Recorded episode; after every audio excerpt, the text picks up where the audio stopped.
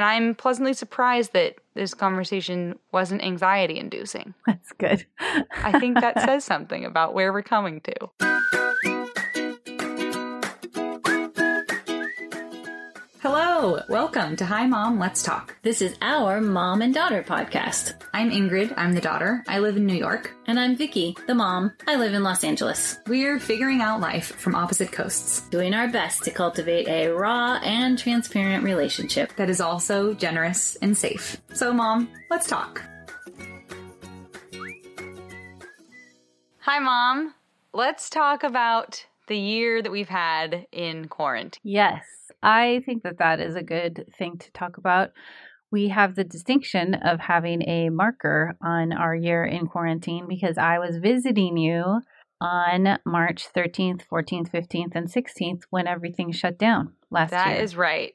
So we were coming, we're through a year of the pandemic, and this is coming out uh, not not even quite a month past the year marker of my show shutting down and starting this year in quarantine. So we thought it'd be a good opportunity to not spend too much time lament i think i've just spent the whole year lamenting but what i'd love to do is at least make some meaning out of the things that we've learned this year and what it looks like going forward because people are starting to get vaccinated and there is some some new types of hope popping up That is an excellent perspective, and it is the sixth stage of grief, as we Ah. uh, we might have talked about. But there, the original grief researcher had a colleague who came up with and developed, and I will find out who that person is. I can't remember his name right now.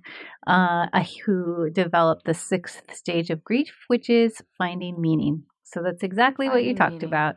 I find it interesting. Just a quick reflection is uh, that I had already planned my trip to visit you and your sister. And so your sister and I were going out to eat at restaurants, and they were starting to become less and less populated. Yeah. But there was no mask mandate yet. What we realized later is they had no mask mandate because they didn't have enough masks.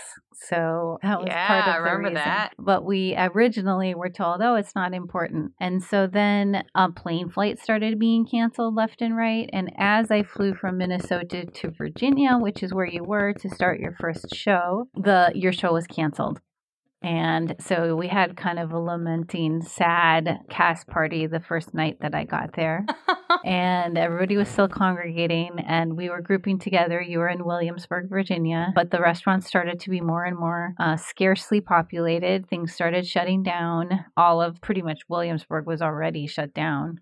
So, Yeah, the next day we went to see the last movie I've seen in a movie theater since then because we went to see Emma, Oh, the new movie one. that had just come out. wow. Yes.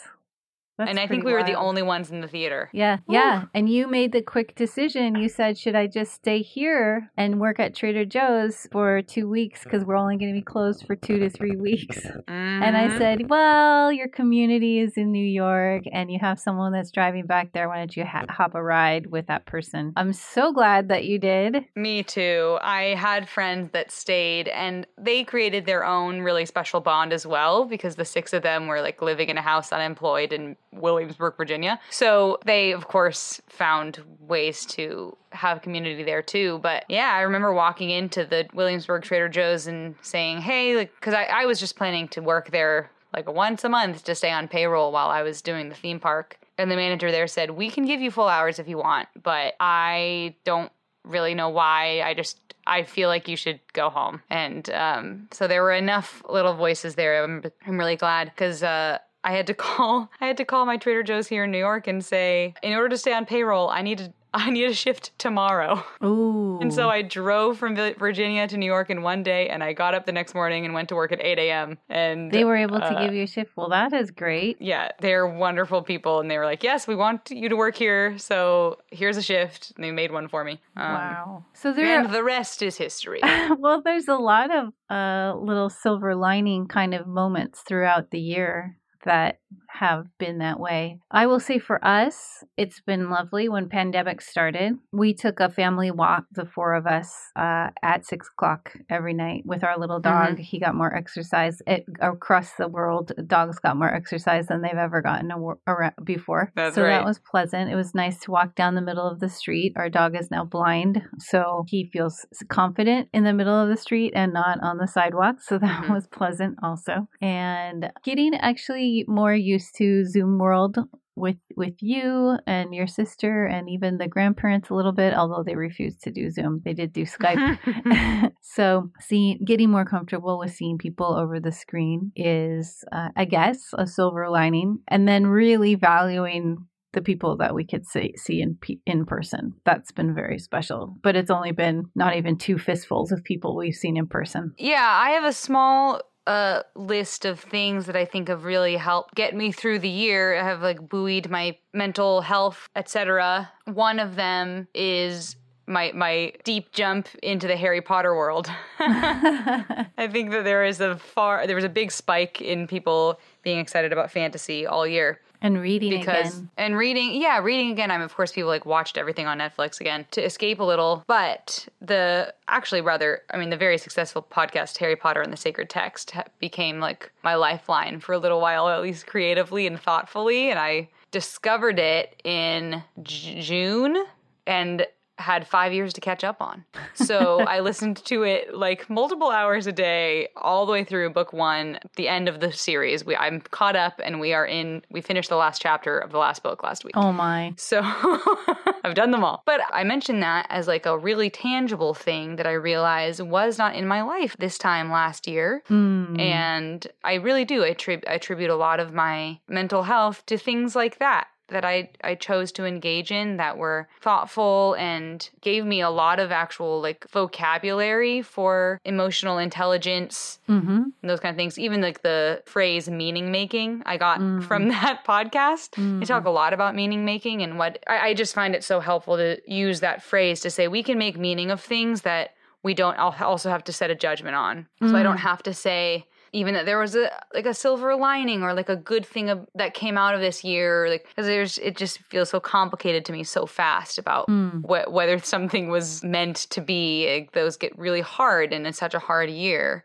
like this one. But regardless of events, afterwards we do have to make meaning of them for the rest of our our personal lives and that's we have power to do that. There's like a personal empowerment there to make the meaning that is best for you. And so wait, help me understand that a little bit more. Uh, this is interesting. I'm getting a little tripped up on the terms. Is it possible to make meaning without having a judgment, even if it's a positive judgment? Well, I think that the difference is I, I would rather say this death has happened and as you're saying, like after I've after I've grieved it and I've been angry at it and all those other stages of grief, now I get to use the time that I've spent grieving or the things that I've personally learned about myself to to, to make it mean something to me for the rest of my life. And I start to I start to apply that to to my future, to the way that I think about the world, the way I interact with the world, maybe the things that I do in the world. I've made meaning of a moment that gave me great grief, which is different from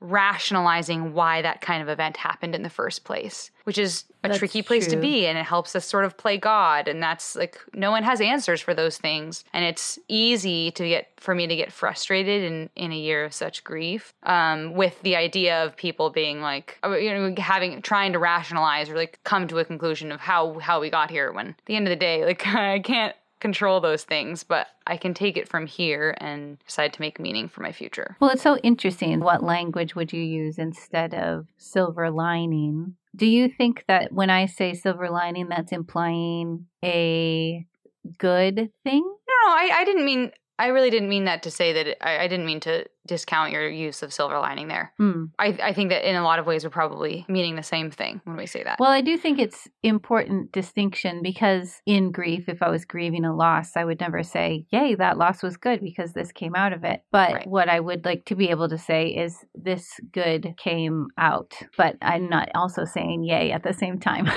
right. Maybe well, yeah, no, difference. totally, and and possibly uh, like a lot of that is like where again where we are in the stages of grief and how Mhm. far away we are from whatever event. Because for someone in grief, someone else pointing out a silver lining could feel like you're diminishing my grief. And what I've learned a lot this year from both Harry Potter and Sacred Text and actually a lot of conversations with John Green on his podcasts or writings or things is just the importance of letting grief be grief and letting something be terrible and Mhm. like not having to rationalize out of that Mhm. which is what I love so much about making meaning that you get to sit and be ter- it can be terrible and that's all I'm going to say. And when you're ready, we can talk about the the meaning that it will have in the rest of your life. Okay, here's an interesting question then. Do you think that reading the books or even listening to an audio version of the books, which takes longer than binge watching a series, helps you have a more positive outlook or find meaning or work through grief more effectively? Yes, 100%.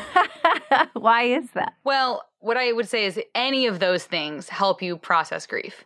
Binge watching a TV show helps you process grief. So does reading a book. I don't think I would say one is better than the other. I think that's person to person. Something that I have heard recently from TikTok and therefore have no background knowledge on whether or not it's totally true or not. But I think it's an interesting thought is the idea that, that our brains, when we read a story, connect often so deeply with that character that it doesn't always register in the same way, our brain doesn't register the same way that it's a fictional character. And so when that character dies in the book or when you just close the book at the end, we go through all the same grief that you might if you were separated from a real human Mm-hmm. which I certainly res- resonates with me in personal experience. I don't exactly know the, the science behind, like the brain science behind it, whether or not that can truly be said. But I've felt deeply like I've become friends with people in books or these voices in my podcast, you know. And my roommate does it similarly with shows. She binge watches shows, but then she'll re-binge watch them, and then she'll spend hours and hours thinking about these characters. So I totally think so. I think that anytime a character anytime you're in a story, it, you get to take out of it what you need to take out of it, Mm, which is the beauty of it. hmm So if you're in a place where you can emotionally, I mean, Harry Potter is a great example because if you if you're in a place where you where you need to process through some really hard interpersonal things in your life, hmm you you have some kids that go through some deep deep interpersonal things in that book that you could work through that with. Or if you need to have a safe place that has nothing to do with that you can focus on hagrid and hogwarts and hmm. just enjoy the magic of quidditch games you know? So in some reason some ways you take what out of it what you what you need to but either way it's like a it's like an arm's distance view to process the world that doesn't have anything to do with my actual life but has the same like themes involved at least for me as an intellectual we've both said we Mhm. it's nice to be able to think about something ethereally for a while before you come back down to earth and are like all right how, how does this apply to my life now that i feel a little bit less emotionally attached So, do you think that in that regard, maybe participating in a book club that talks about a book is just as or more or less edifying than like a uh, small psychological group or a therapy, a process therapy group? I think it's just as helpful. Community in general, if we've learned anything this year, community in general is super needed. Yeah. And sometimes that does appear in just a book. You know, like Yeah. the community that I found in all of the characters in Harry Potter was a big deal. hmm Um, the community that I found in the Big Bang Theory, my first year in New York, when I didn't have any other friends and I binge watched 13 years of sitcom television with them, was a big deal. Like, I really did feel like they were my friends in a lot of ways. And that's not the same and it's not a, a substitute.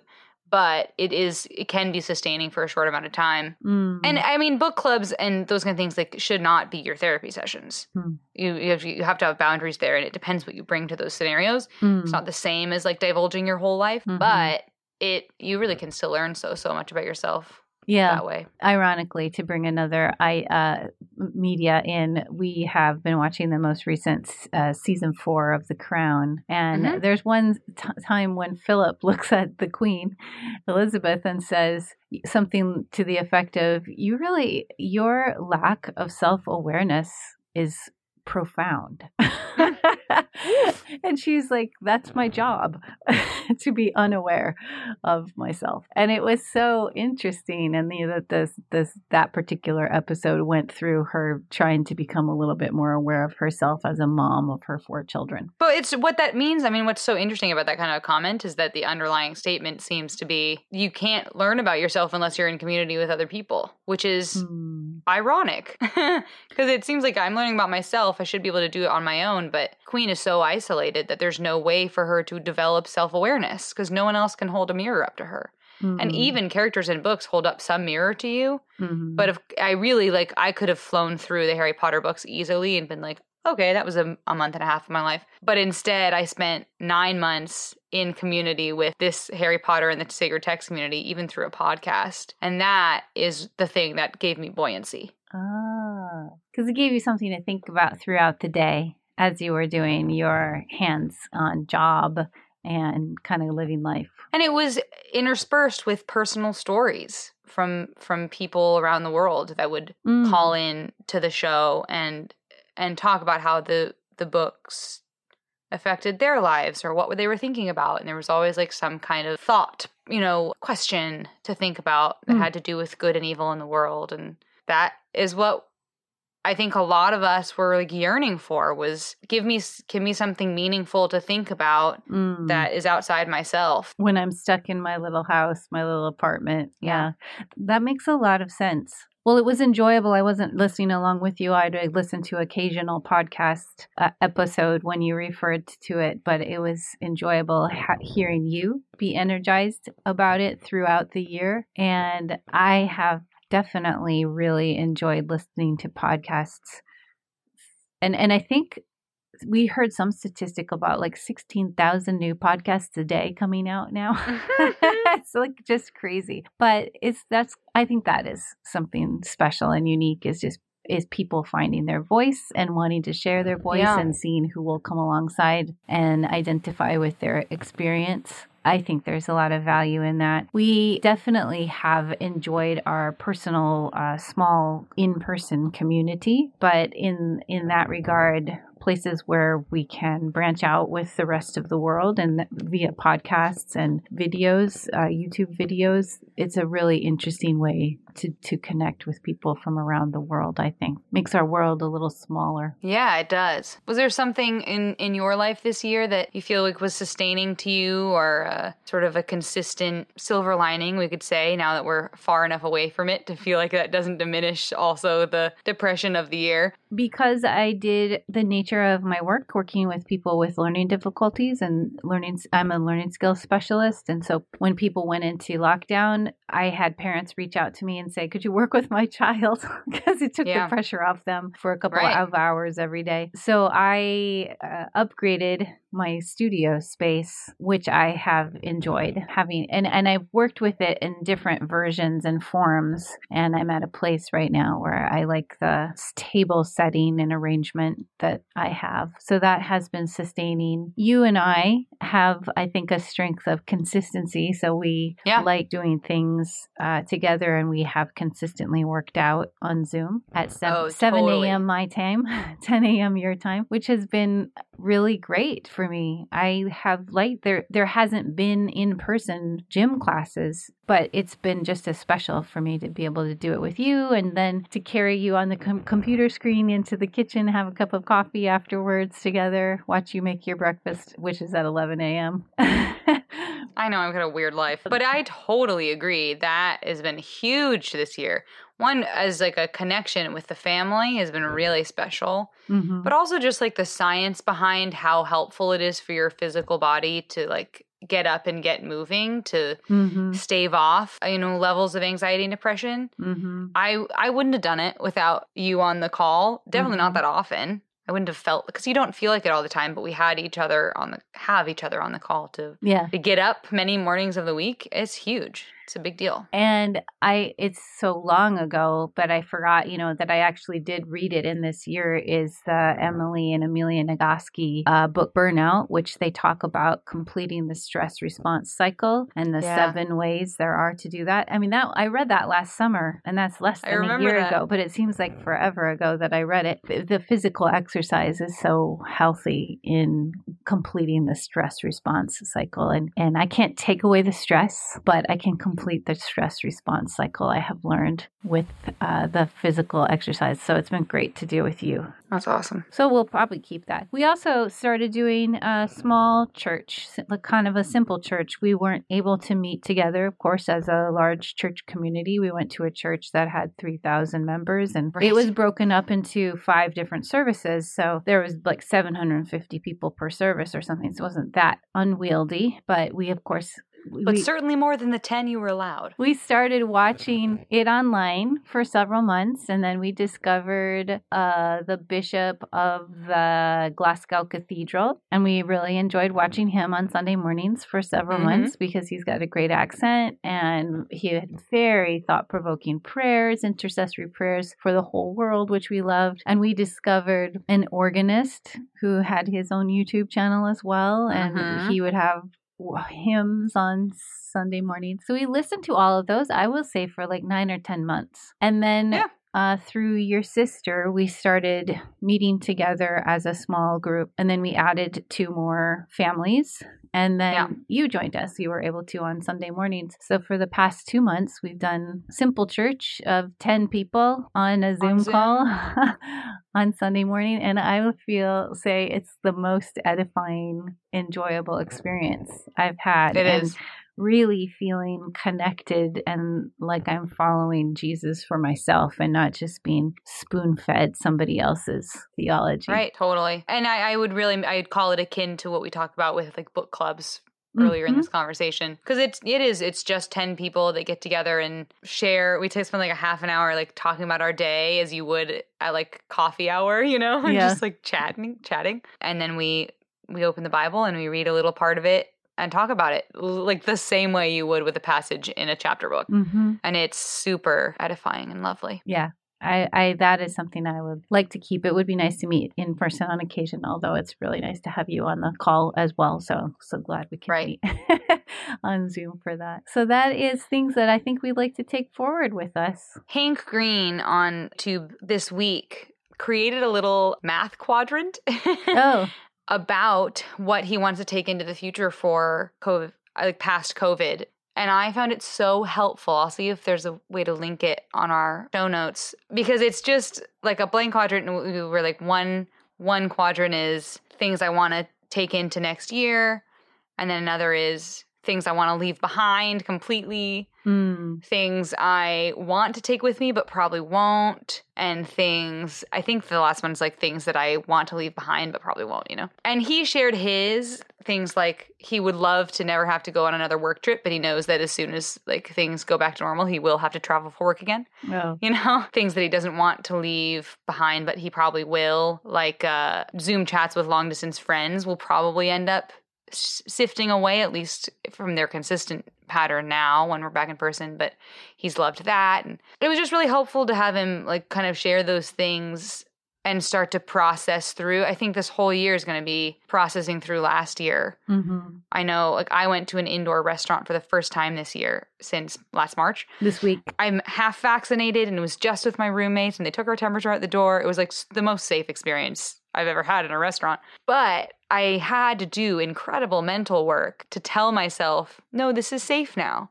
This is all okay. There's shields between every person. Like I had to talk through why it was okay in the same way that last March and April I had to talk through why it wasn't okay to mm-hmm. change those habits. So I'm going to sit down with that quadrant. He put a blank one. I'm going to sit down with that sometime this week and use it as a sort of a reflecting tool for for how to go forward. I think that's a great idea. I'd love to see that. And what I would like to know is your thoughts on mask wearing. You kind of alluded to it with the restaurant, but when do you want to keep the mask and when would you like to just get rid of the mask? Well, in one sense, whatever the CDC says, let's make sure that we're being consistent with the scientists. Yeah, that's true. I'm sure that there's going to be some crossroads between travel and who's vaccinated and who isn't, and who wears masks and who doesn't. I assume that as an essential worker, I'm going to be wearing masks perhaps a lot longer than the general public. Uh, Maybe there'll be some rules about like when you're inside an establishment versus just along your own life when you do or don't. But that is sort of the least of my worries. I'd be happy to wear masks for a long, long time because it's comfortable now and I would do it eight hours a day and there's no problem with it at all. And like, That's true. I, I would say I would be happy to always wear a mask in a store because there's so many random people. yeah, I also wish this is something that I hope that will stay and I don't think will in America, but I wish that it would just become part of culture that anytime we had a cold, we wore a mask because we were putting people at risk. like they do in Asia. Yeah. I Yeah. well, yeah, I am glad that it's not taboo now to wear masks, except for some parts of the United States, which is very sad. But I'm glad that it is a little bit more, you know, wearing masks or having at least having a mask in your pocket and being really ready to put it on. I love that servers wear masks in restaurants and that that um, people cooking wear masks. I feel much better about eating. yeah. No, there are some things where it's like you what do you mean we weren't doing this before? Like what do you mean we weren't wiping down every door handle every day at Trader Joe's, you know? yeah. but we just didn't think about it before. So, yeah, I I think there's a lot. I think there will be just as long this year of reflecting and uh, renewing our habits as there was last year to do the same in a different manner. But I, I appreciate this conversation to to talk through some of the things that helped get us through the things that we've learned. And I'm pleasantly surprised that this conversation wasn't anxiety inducing. That's good. I think that says something about where we're coming to. I didn't know you thought it would be. Yeah, I think there's just like a little part of me that anytime you want to talk about the pandemic is like, "Ah, I Well. I, and that's not the case for everybody. And we have the blessing and the situation that our none of our immediate family got dramatically, dramatically sick. You had a sister, my daughter, other daughter got quite sick, but Mhm. and with her having had pneumonia in the past in her life, I was concerned that she could end up in the hospital. So that was a concerning period for two months but we don't have direct family that we lost to COVID like many Yeah. people in the country do. And it would be insensitive to ignore that that is a huge thing. My parents were very careful. We are going to go see them in a few weeks because we are half vaccinated. We won't be fully vaccinated by the time we see them, but they're fully vaccinated now. yeah, And so they felt like, okay, we'll risk it as long as you don't see too many people between here and there. And we're able, so we're going to take a driving trip to Colorado, 17 hours away, and see them. But I'm so grateful that they were willing to stay basically recluses for the whole year truly, yeah, and really not see people.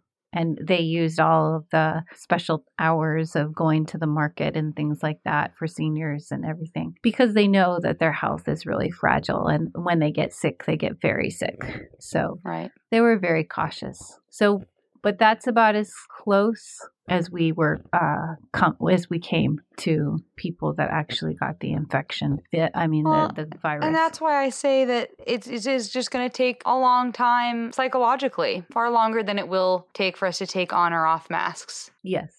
So that's why I'm I'm glad that this conversation like didn't bring my heart rate up as so many have this year. You know, Mm, because it's a it's a small flag in the okay, like we're working through this mhm. one one step at a time and i think that there will be it's very possible that like a year from now we'll be able to have a similar conversation about the things the tangible things the events that brought us through 2021 Mhm. that aided in our reflection and our creation of those habits and our processing and our grieving just as much as as the actual year of 2020 hmm i'm glad we're on this journey together Yeah, it's good. Well, thank you, Ingrid. yeah good reflection Have a good week. You too. Thank you for listening to Hi Mom, Let's Talk. If you liked hanging out with us, please rate and review us on iTunes. We'd love to hear your feedback and your support. You can find more relationship tools on our website, himompodcast.com. If you'd like to suggest a topic or share your own story, you can DM us on Instagram at Hi Mom Podcast or write us through our website. Special thanks to Sienna Ryder for editing our podcast. Thank you for listening, and we'll talk to you soon.